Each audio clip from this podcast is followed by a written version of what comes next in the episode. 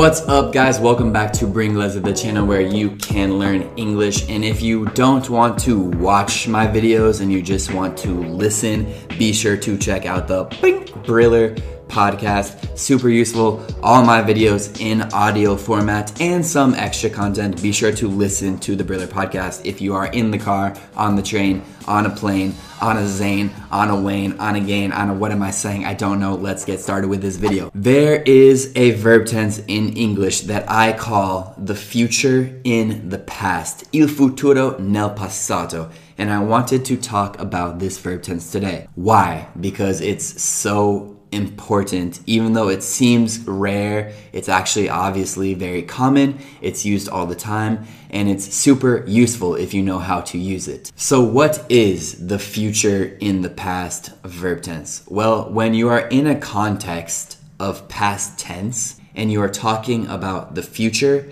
from that past tense point of view, you will use the future in the past verb tense. Let me give you an example in Italian. Io sapevo che, now we're in the past tense context, sapevo che tu saresti venuto nel futuro. So io sapevo che nel passato saresti venuto nel futuro. So that's a future in the past. So in English, to say sapevo che saresti venuto, there are two possibilities, both with the same meaning. The first is, I knew you would come. It's not, I knew you would have come. It's not, I knew you would have come. It's just, I knew you would come. So literally in Italian, sapevo che verresti. In Italian, it's weird, but that's what we do in English.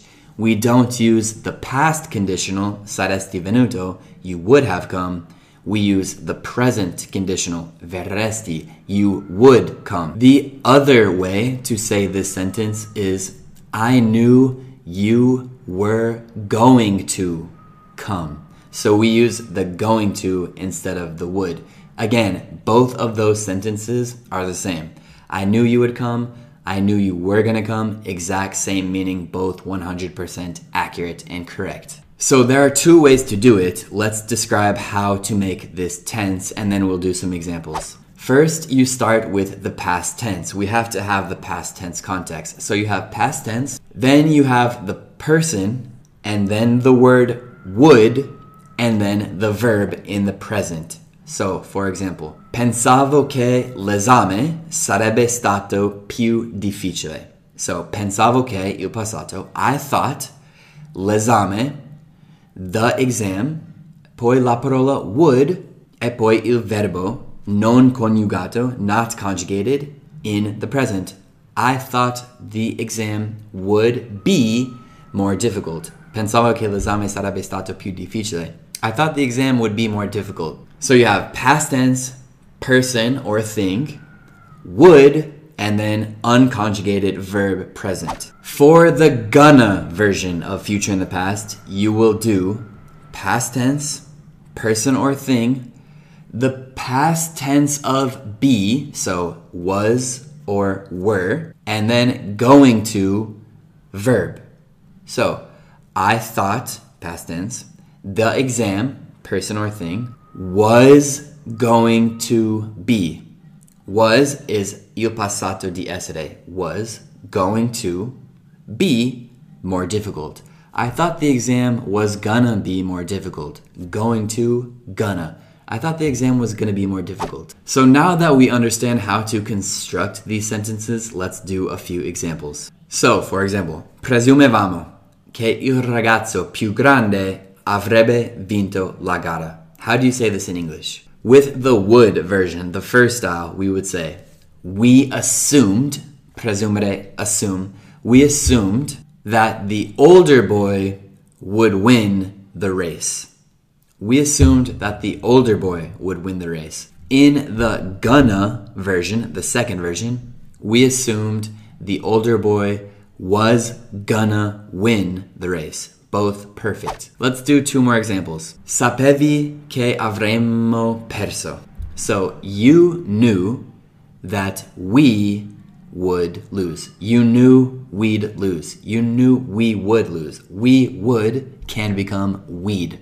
You knew we'd lose. Sapevi che avremmo perso. You knew we'd lose. With the gonna version, it's you knew we were gonna lose. Same construction always for the would and same construction always for the gonna. You just have to change the words and the verbs. One last thing. This is a super useful trick. Remember that you can use would as an auxiliary verb response. For example, would you like to go?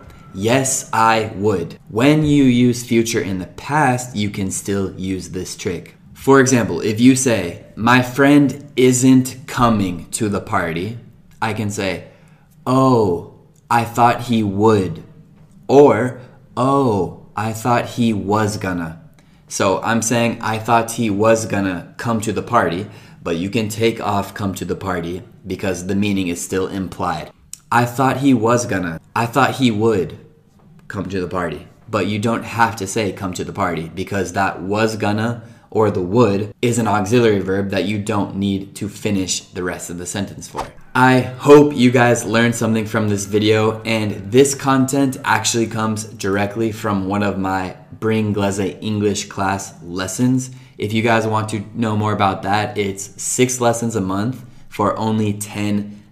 You can sign up at my Patreon. Those lessons are full of exercises, translations, grammar points.